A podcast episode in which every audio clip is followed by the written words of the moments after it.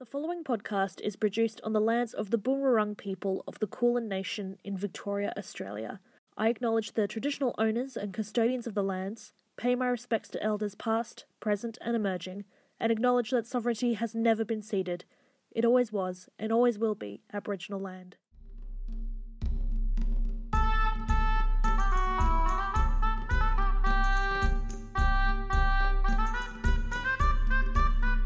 Welcome back, everyone, to Bite Your Thumb, a podcast in which I will explore my complete disdain for what is arguably Shakespeare's most well-known play, Romeo and Juliet. Okay, let me explain myself for this week. I am full of shame, and the urge to bang one's head upon thine writing table is strong because I did the big silly stupid thing whilst making this week's episode. So for some context, a big part of what inspired me to start this podcast was finding a piece of homework that managed to survive years of being stuffed away in a box. It was a dual film review of Romeo and Juliet, the one by Franco Zeffirelli in 1968 and the latter being, of course, Baz Luhrmann's adaptation in 1996. And boy, I had to share this archived gem with someone because this is some quality scathing language by teenage me. And I knew straight away that the partner in crime that had to read back through this with me would be my good buddy Marie Kelly, a Melbourne-based filmmaker, actor, and published author. She is a hoot and a half and was so much fun to laugh at this with. However, I somehow made the rookie error of not recording the entire first half of the reading. I just didn't press record. I somehow forgot. Yeah, I know. God, I know. I don't deserve to be podcasting. You know what? Just throw away my equipment. Throw it away. Give me some harsh words. Slap me on the butt. Thank God Marie is as generous as she is because she let us go back all the way to the beginning and start again. So unfortunately, there's no beginning ramble with us two. It's lost in the void of Zoom. But I still believe that this is an enjoyable, silly episode that still touches on some interesting and valid perspectives. And I have Marie to thank for that. So sit back and listen to this disaster of an edit as we explore some cinema history. Buckle in.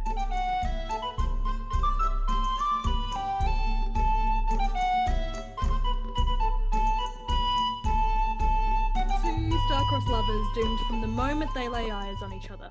But hey, what's the harm of turning this romantic doomfest into a film? No harm done. Perfect. What we love. Yeah, exactly. Good old doomfest. Doomfest. Perfect for 2020. Oh my God, it's such a mood.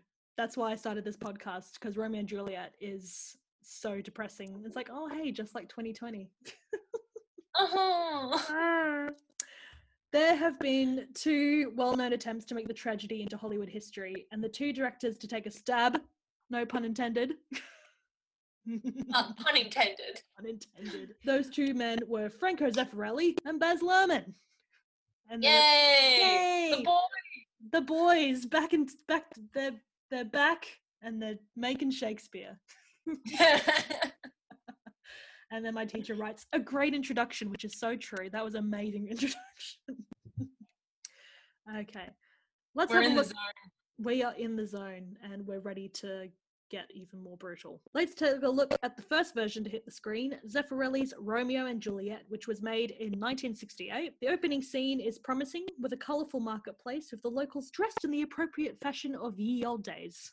Very appropriate. Ye old days. Ye old days, where codpiece were at the front of fashion.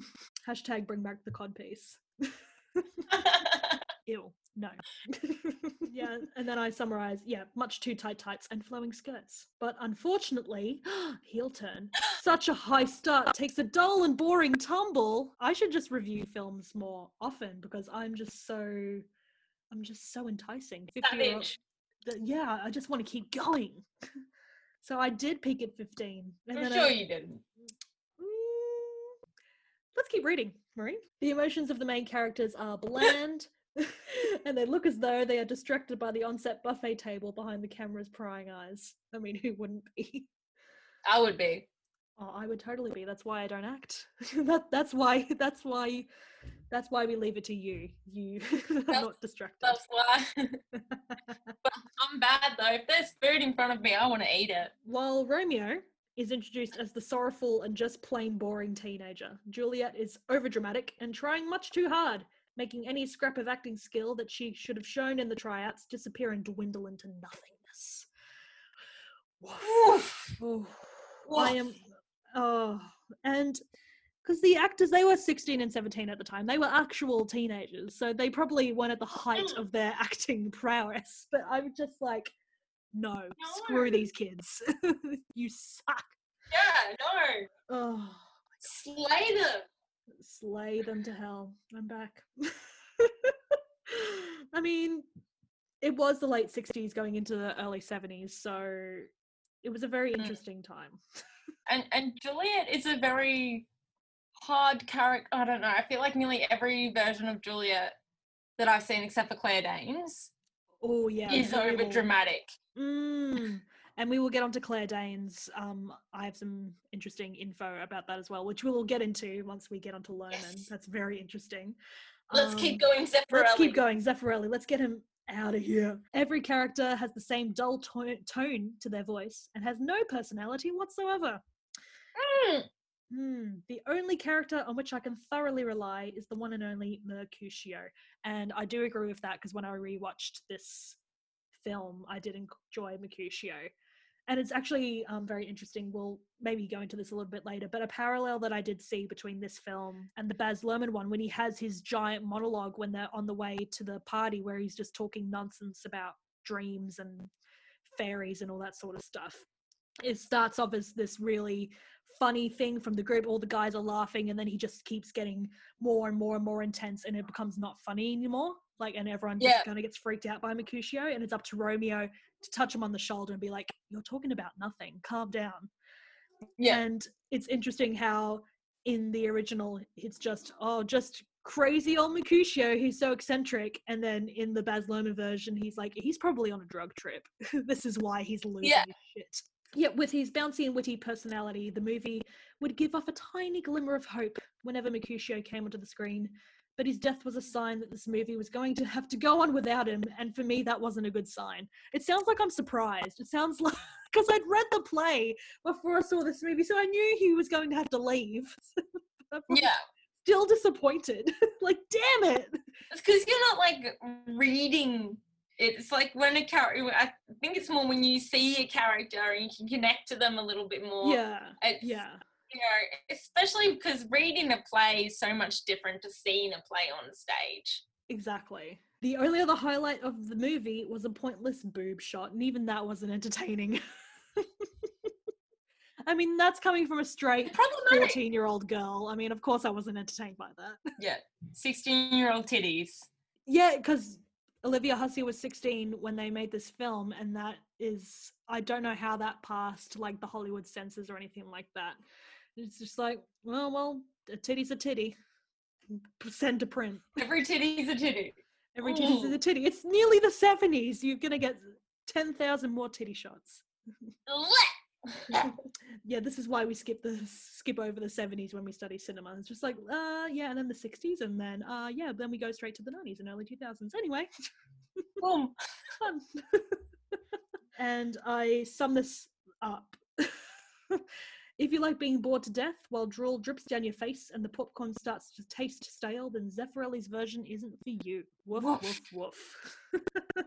Who let the dogs out? Woof, woof, woof, woof. Wow. I mean, yeah, I definitely still agree with the fact, and this is like after I'd watched both the films in a row, I instantly decided if I had to choose which film to watch again, it would definitely be the Luhrmann one. Even if it's still a film I don't even really enjoy that much, I would still take it over the Zeffirelli version, because, you know, it was very much thrilling at the time, and it was a commercial critical success, but I personally don't think it holds up. It's one of those ones where it almost feels like it's Shakespeare for the sake of Shakespeare. Yeah, exactly. And people don't look into the deeper sort of themes that are present in that story. because it's not just a love story, which is like part of the problem of how people interpret it. Like, it's not just a dumb love story. There's so much more going on. And sometimes I feel like it's very, some interpretations are very surface level. Like, not going into, like, you know, the toxic masculinity of all of Romeo's friends, the patriarchy of the heads of the families, and how that affects the women in their lives. Like, that's the shit we should be talking about. I do feel like the Zeffirelli version is just one of those films where it's they're not as connected to the characters as they potentially could be.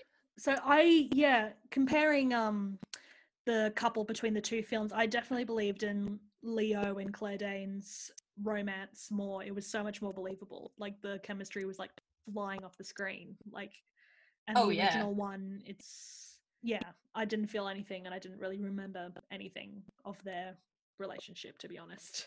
I remember nothing, even though I just watched it. It's one of those films where, like, unfortunately the standout is the costumes. Yes, and I'm glad you brought that up, because I have some interesting facts about that film, because at the time when that film came out, it was nominated for a few Academy Awards and a 1-1 for cinematography and costume design, which I can totally understand, because the costumes, they're very colourful, they're very, like, again, very much of the time, but, you know, the codpiece was the winner, got an Academy Award. Amen. Hell yeah.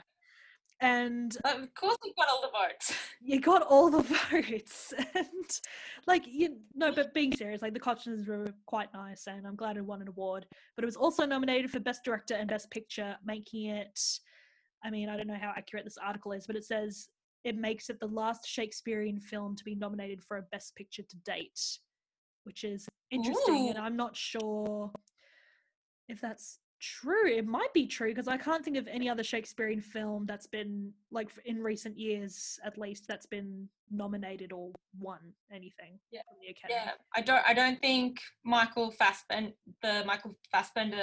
Macbeth got. Yeah. I mean, think that got any Best Picture nominations. No. Maybe sound. That sounded nice. And Michael Fassbender. Go clang clang. They go clang clang. Here's an award.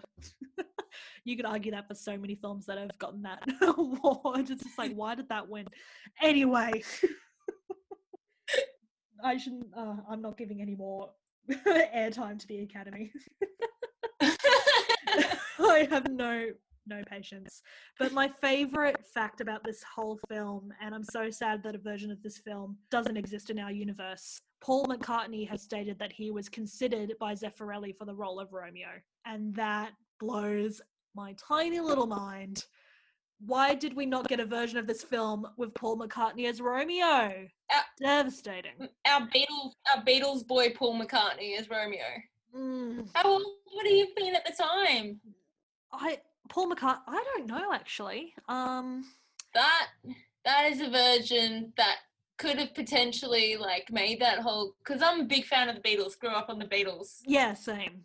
Yeah, so that, in having Paul McCartney, could have potentially changed my viewing experience as a young woman in the 2000s. Absolutely. Also, as a young woman in the 2000s, I would have potentially been more engaged in my Year 9 English class. I would have enjoyed it a lot more. I think a lot of people would have enjoyed it a lot more.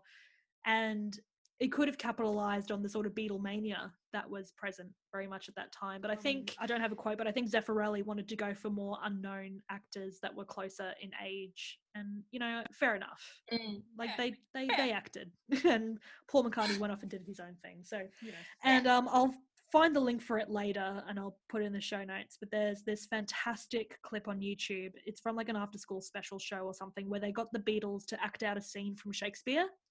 It's the Mechanics Theatre scene. It's the play within a play at the end of Midsummer Night's Dream. Oh, it's so I need that good. Link. I will send you a link. You are sending me that link after I will send this. I pray it's still on YouTube, and I will send you the link, and I'll include it in the show notes as well. It's just hilarious hearing them deliver Shakespeare in those Liverpool accents. It's brilliant. Oh. I'm sure in an alternate universe somewhere there's Paul McCartney playing Romeo, and instead of Hey Jude, we've got Hey Juliet. Ooh. Become my wife. Your cousin. I'm not. What a joke. Anyway. Yeah. Let's move on for Zeffirelli, because now it's time for Baz Luhrmann. Let's leave that all behind. I literally say that. Baz, focus on film number 2, Baz Luhrmann's insane recreation that was insanely popular. Insanely being in italics. Well, it was cray-cray. It was cray-cray, fam, and here's why. I lay it all out. While the Zeffirelli movie went straight to the point and started off strong, this movie from 1996 fooled around with the audience, with a woman on a TV, I didn't even say news anchor, I just said a woman on a TV, delivers the prologue in a matter-of-fact way, which was undoubtedly a good start. And I still agree with that. I think that's such a cool way to bookend the film. Sorry, especially with the Shakespearean chorus. Like, so many people struggle with, okay, what are we doing with this? Is it a narrator? What's going on? But like the TV, and it bookends so perfectly at the end, because you've got the zoom in, and then the zoom out at the end. Yeah, just it's brilliant.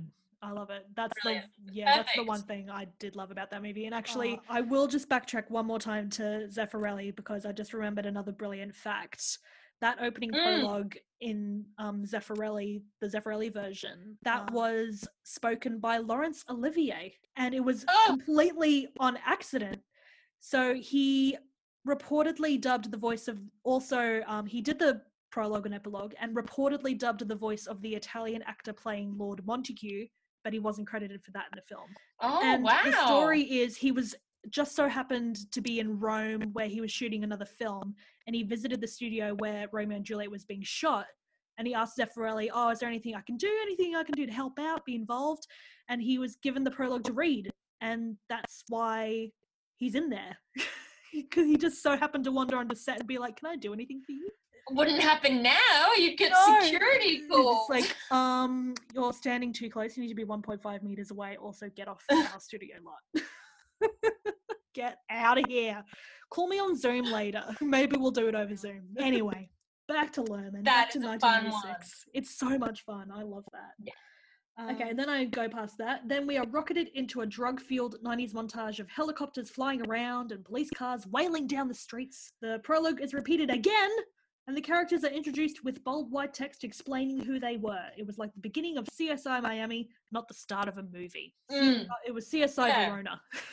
And that deconfused me. I would love to... I mean, he's probably answered this question at some point, but I would love to ask Baz why he repeated the prologue.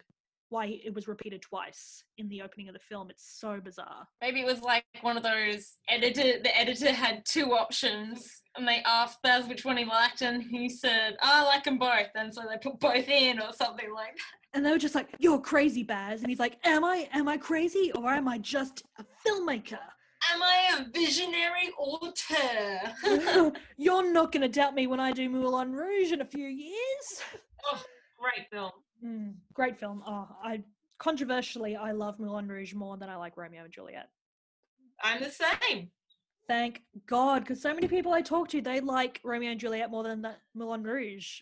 Very rarely do I have people agree with me on that. So thank God I have an ally in you. Because I don't like Romeo and Juliet as much as Moulin Rouge, but that's because of the source material. Yeah, I'm not a big fan of Romeo and Juliet, the play in general.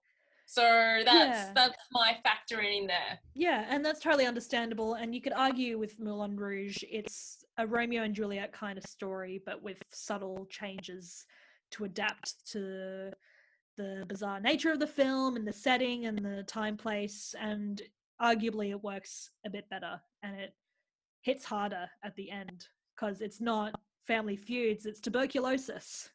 So yes, because I watched Moulin Rouge before I saw Romeo and Juliet, and I was 13 years old when my mum showed that to me, and I just remember the end of the film, and I'm just angrily crying, and I'm just like, this sucks, it's so sad, but I loved it. I don't understand what I'm feeling.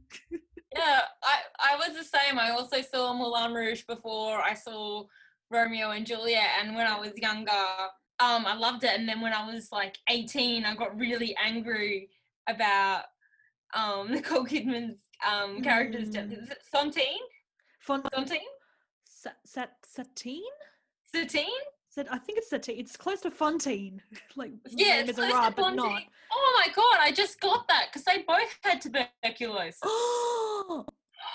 What? Oh, I didn't even make that connection. Baz Luhrmann, you smart bastard. You dirty dog. You dirty dog. You cad. Baz, if you're listening, please be a guest on my podcast. I have questions. But it does feel like Moulin Rouge was more of a like a reply, like you know, maybe how Romeo and Juliet could have been. You know, totally. Like I agree with that. When someone dies in a relationship, the other person doesn't have to go kill themselves. Ideally, no. But like you see, I don't remember his name. It's just Ewan McGregor. You see Ewan McGregor's misery at his typewriter. It's heart-wrenching stuff. But he's doing something with it. He's creating something positive. He's writing their story. He's going to share how great she was. Yeah. But again, that could potentially put across the toxic opinion that you can only make great art when you're super depressed and when bad shit has happened to you. That's for another podcast. I'm not gonna touch that because I don't want to get yelled at on the internet. Oh, I love this. In this case, Romeo plus Juliet has more madness than an acid trip. It is an acid trip. Mercutio is literally tripping acid or ecstasy or whatever he's taken. Literally drops pills. Literally drops pills into his friends' mouths. Here we go. Most of the time, you have no idea what on earth is going on, caused by the fact that all of the scenes are rushed, as though the movie knew it was failing, so it wanted to get itself over and done with.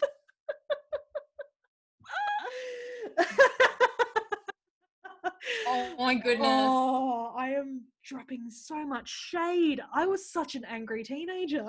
Once we get all the introductions out of the way, the real romance begins between Juliet and her Romeo. And again, I agree with my past self. I say the love of the couple was the real icebreaker of the movie, the real beginning to the story. Their dedication to each other was truly heartwarming and tragic, especially their final scene together in the church. Yeah, I definitely agree with the fact that the romance is so much more believable than the 60s version. You believe that Leo and Claire Danes are in love. Yeah. And that moment when they first meet with the fish tank. Oh, that's right. That's pure poetry. Yes. Oh my gosh. That's the one bit in the film I wasn't skipping through. Yeah. I was trying to watch it properly, but I'd be like, skip, skip, skip. And then I let that scene play out fully. Like that. Yeah, no, as one of my favorite parts. But that's also because it's like, it's not source material. Yeah, it's totally original. It's original, and it's just it makes it so much. Oh, like you. Oh, it's just beautiful. It is beautiful, and because the film is just so chaotic and in your face and confusing, it's actually really nice to see Baz Luhrmann take a step back and have a really calm and quiet moment between the two. It's like the film's taking a breather. So I really appreciate that scene as well. Yeah, it's interesting as well because, like, you've got Shakespeare, which is, you know, it has its own ups and downs and ebbs and flows.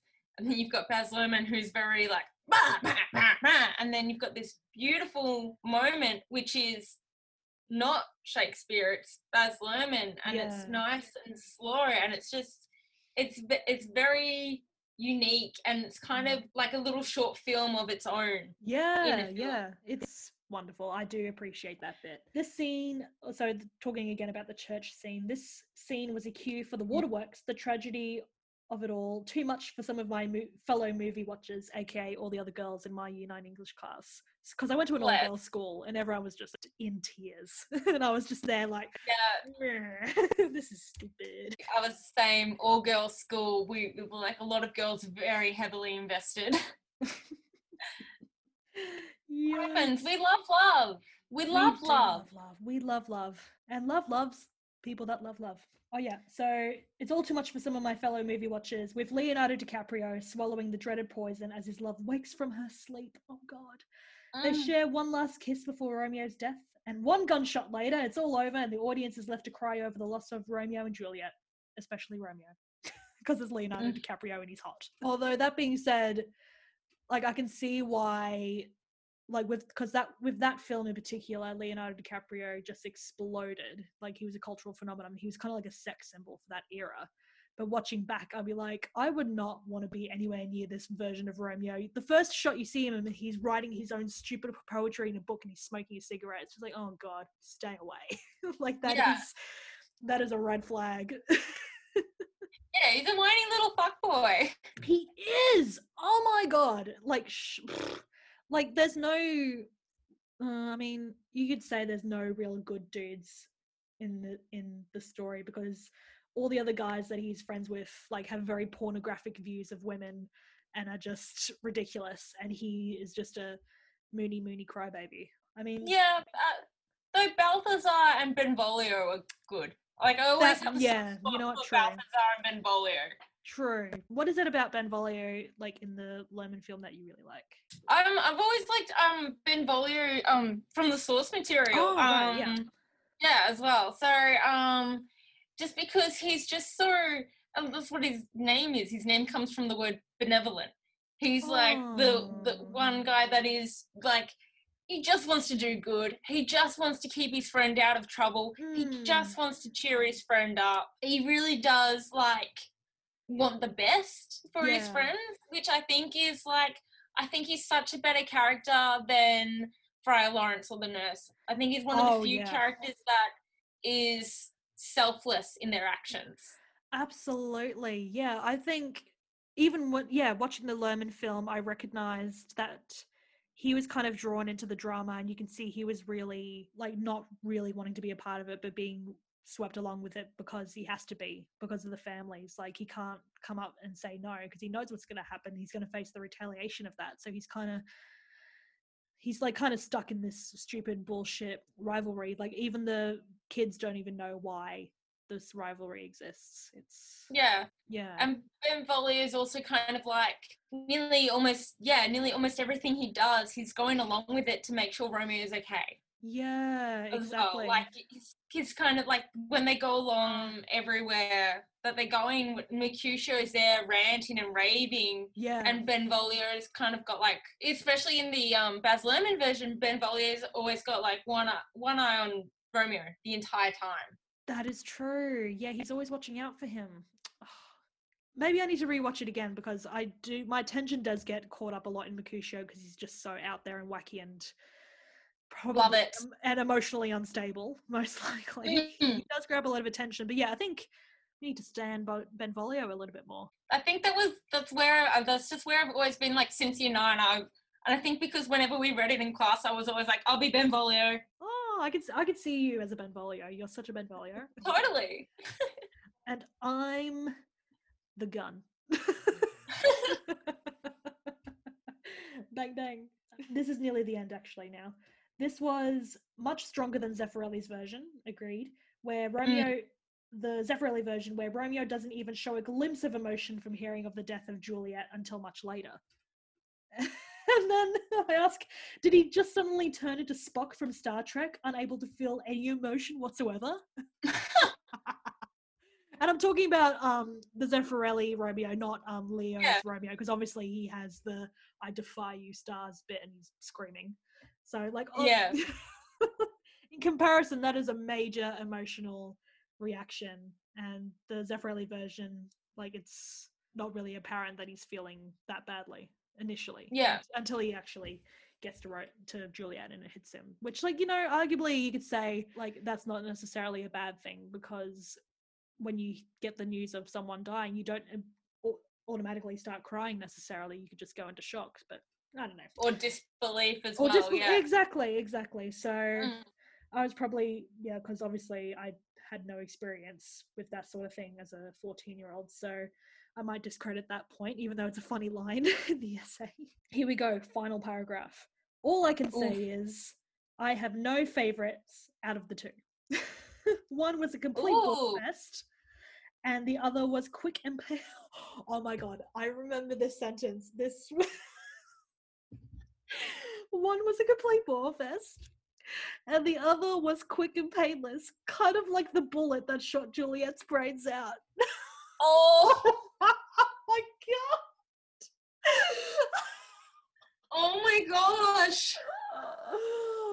What was I like? Oh, wow. Oh, no. Oh, wow. Oh, wow.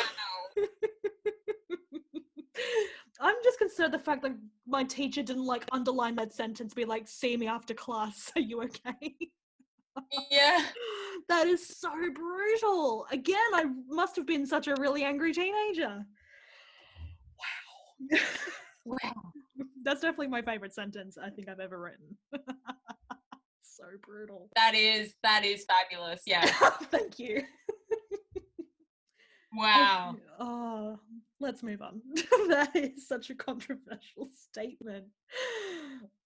If these two movies were molded together, it would have turned out to be a terrific movie. Interesting. And a true honour to the memory of the play and of William Shakespeare, the poetic genius himself. Wow. And then I think this was part of the homework. I had to give it a rating out of 10. So Zeffirelli, I gave a 6 out of 10. And then Luhrmann, I gave a 6.5 out of 10. So pretty generous, actually. Yeah. Unusually generous. Maybe I should. Maybe I had. Given your commentary. Yeah. Given your commentary, that was. I would have thought that would be like a 3. Yeah. And then. All right. And then the cherry on top of the cake. My teacher with a final comment: an engaging review. A+. It's right there. If you don't believe me, A+. Oh, well done. That is my movie review. Oh my God. What did you think of that? Because that was such a thrill reading that back. Well, I'm so jealous because that was better than the bloody essay we had to write where so for our year 9 essay on Romeo and Juliet, it was is the tragedy of Romeo and Juliet at the fault of fate. I know, disagreed. Yeah, I pretty much rated it in my year 9 essay and blamed Friar Lawrence, blamed Romeo for being on the rebound, blamed the nurse, blamed Juliet for being too young to understand what love actually is. Yep. And got like 53% because no, Marie, this is Shakespeare and Shakespeare is all about fate. I think you were totally let down. Which I disagree with. Oh my God, you need justice. That is such I need justice. Exactly. I need justice. Because I think we've talked about this before where we've talked about other Shakespearean stories like Macbeth, Hamlet, Measure for Measure, all the other Shakespearean plays where there's a magical element. There seems to be an element of fate, like the witch is in Macbeth, and Macbeth is told, you know, he'll be king but he'll die and he won't have any lines of kings after him. And it happens no matter how much he tries to find it, whereas Romeo and Juliet, there's no magical mystical element. Yeah, exactly. So why is there any reason, or how does that prove that? Sorry, this is me ranting. No, please rant away. For my essay, Mark. Justice for Marie's essay. I deserve justice. It was not fate. There was no mention of fate. The only mention to fate is that they were star-crossed lovers, and that is not enough. We should send this episode to your English teacher. I'm still mad. And just to close this out, I have some amazing facts about the Baz Luhrmann film as well. A couple of which genuinely shocked me. Originally, before Claire Danes was attached, Natalie Portman had been cast as Juliet.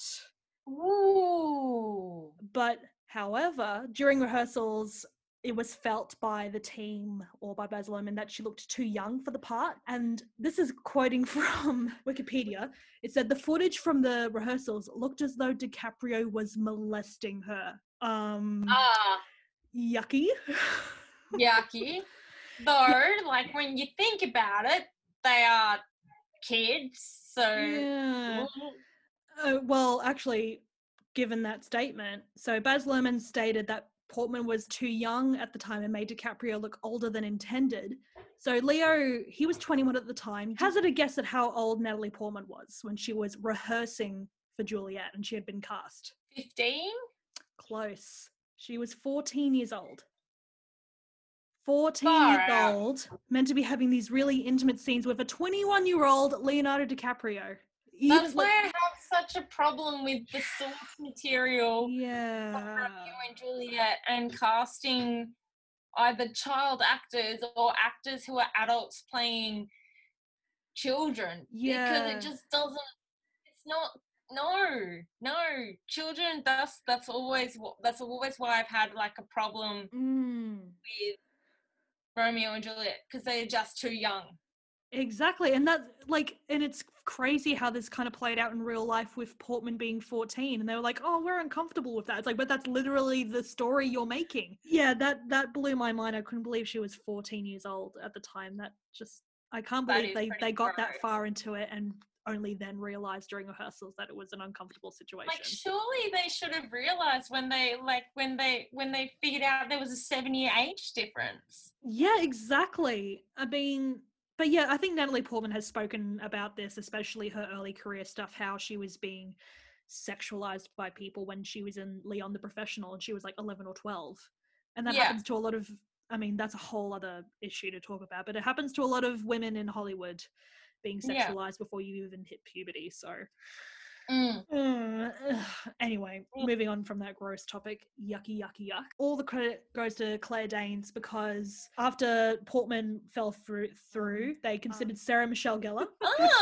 Interesting choice, but she turned down the role due to scheduling conflicts, and DiCaprio claimed that was actually the better choice, because he said that Danes should be cast, and because he felt that she was genuine in her line delivery and did not try to impress him by acting flirtatious.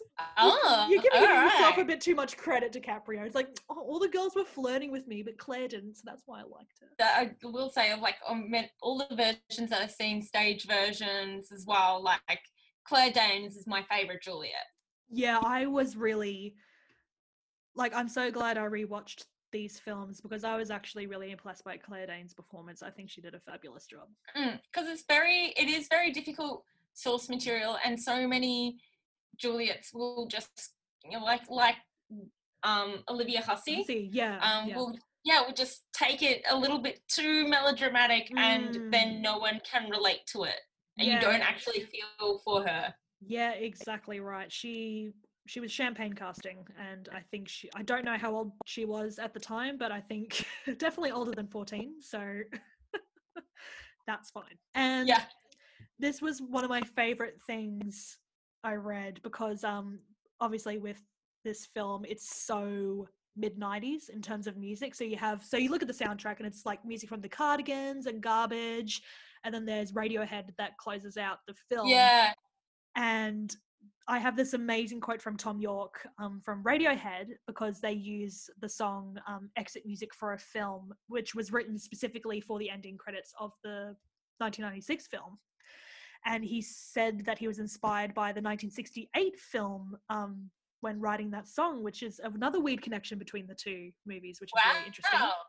So he's quoted as saying, I saw the Zeffirelli version when I was 13 and I cried my eyes out. And this is great. He says he cried his eyes out because I couldn't understand why the morning after they shagged, they just didn't run away. I agree. Why didn't they just run away? Yeah. And he said the song is written for two people who should run away before the bad stuff starts. Oh. Interesting hot take from Thom Yorke. I really like that hot take. I really like it too. And I think in a way, like, I've learned a lot of great stuff about this play and gotten some interesting perspectives. But I think when it comes down to it, I kind of agree with Thom Yorke. Instead of this convoluted stuff. Like, I mean, I get Romeo killed her cousin and that fucks things up a bit, but why didn't they just run away together that night instead of the whole convoluted plan with the poison? It's like, just get out of town, guys. Get out. There we go. We've gotten to the end of my review. That was such a roller coaster. I'm glad you joined me on the roll. Thank you. I feel like I should I might be biased by this review now that I've read it all the way through again, but I feel like I should just write a follow-up and see if I can even get anywhere near the hilarity that I clearly displayed as a 15-year-old. I would actually love to see you when you finish this series to have your final episode be another review. I would love that. I would love for your final episode to be, now that you've learned everything and you've watched the films again, what are your final thoughts? That's what I want to know, Jess Budin. Ooh, that is something I will definitely consider, because when I'm thinking about the series and I think about the end episode, I definitely want to have like a final review of everything, like all the thoughts that I've been having during this whole process from like reading the play and watching the movie. So I think I will do like a final hot take on the films and do like a final like sort of film reviews on both of them. I just because you've suggested it and I trust you wholeheartedly and you're my good friend, I will do it for you. Oh. And you will get all the credit. It's like, this was Marie's idea. Please thank Marie and go follow everything that she does because she's a genius and amazing. Oh, shut up. No. Well, I was just getting to that because I was wondering, obviously, COVID time, nobody's doing a lot of anything, but if people want to know a little bit more about you, is there anything you want to plug or suggest people check out? Look, I'm a big fan of community television. So I would suggest, I'm not like that everyone go and watch some Channel 31 or Channel 44, depending on where you're from. But if you want to talk to me on the social media, you can just search It's Marie Kelly and you can pretty much find me everywhere just by searching It's Marie Kelly. Excellent. I will definitely plug those socials in the show notes so people can go and follow you. No. And we'll just chat. We'll just chat, exactly. And you've done so many cool things. You've done films, you've written a book, which people should go check out. So I will be including a link to that as well, because more people should be reading that shit. Thank you for taking your time to do this with me. Thank you for inviting me. I had so much fun chatting about this. Oh, me too. It's been a thrill and a joy and a pleasure. So yeah.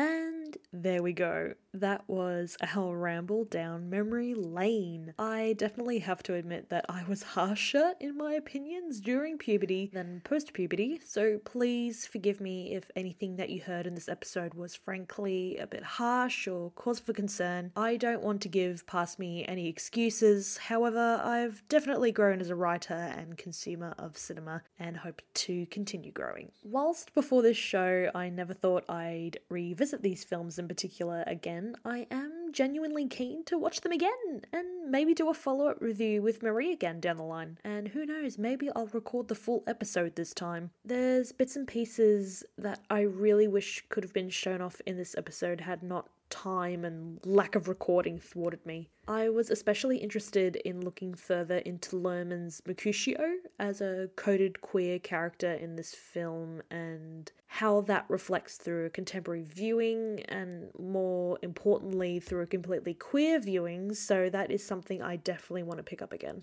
But aside from that, I'm really glad I did this really silly episode and kicked back with a good friend who, by the way, you should be following on her socials at It's Marie Kelly, as well as her website, which you will find again in the show notes. It includes links to all of her work, including two short films that I wrote, Ooh, ah. As well as her books, notably Tales of Teenage Turbulence, Postcard Poetry, and her kids' book, Tigers Play Hide and Seek, which you can all purchase now. You will also be able to find on her website a link to an article she's recently written about the importance of community television. It's an incredible read, and I would highly recommend you check it out also. But in the meantime, thank you all again so much for listening in. Stay safe out there on the world of the stage, and stay away from film auteurs. Ugh. Now, excuse me, I'm gonna go off on a Radiohead marathon. Thank you for listening to Bite Your Thumb. Intro and outro music is Minstrel Guild by Kevin MacLeod. You can follow Bite Your Thumb on Instagram at BiteYourThumbPod, and for any questions, inquiries, or a sonnet, you can shoot us an email at biteyourthumbpod@gmail.com.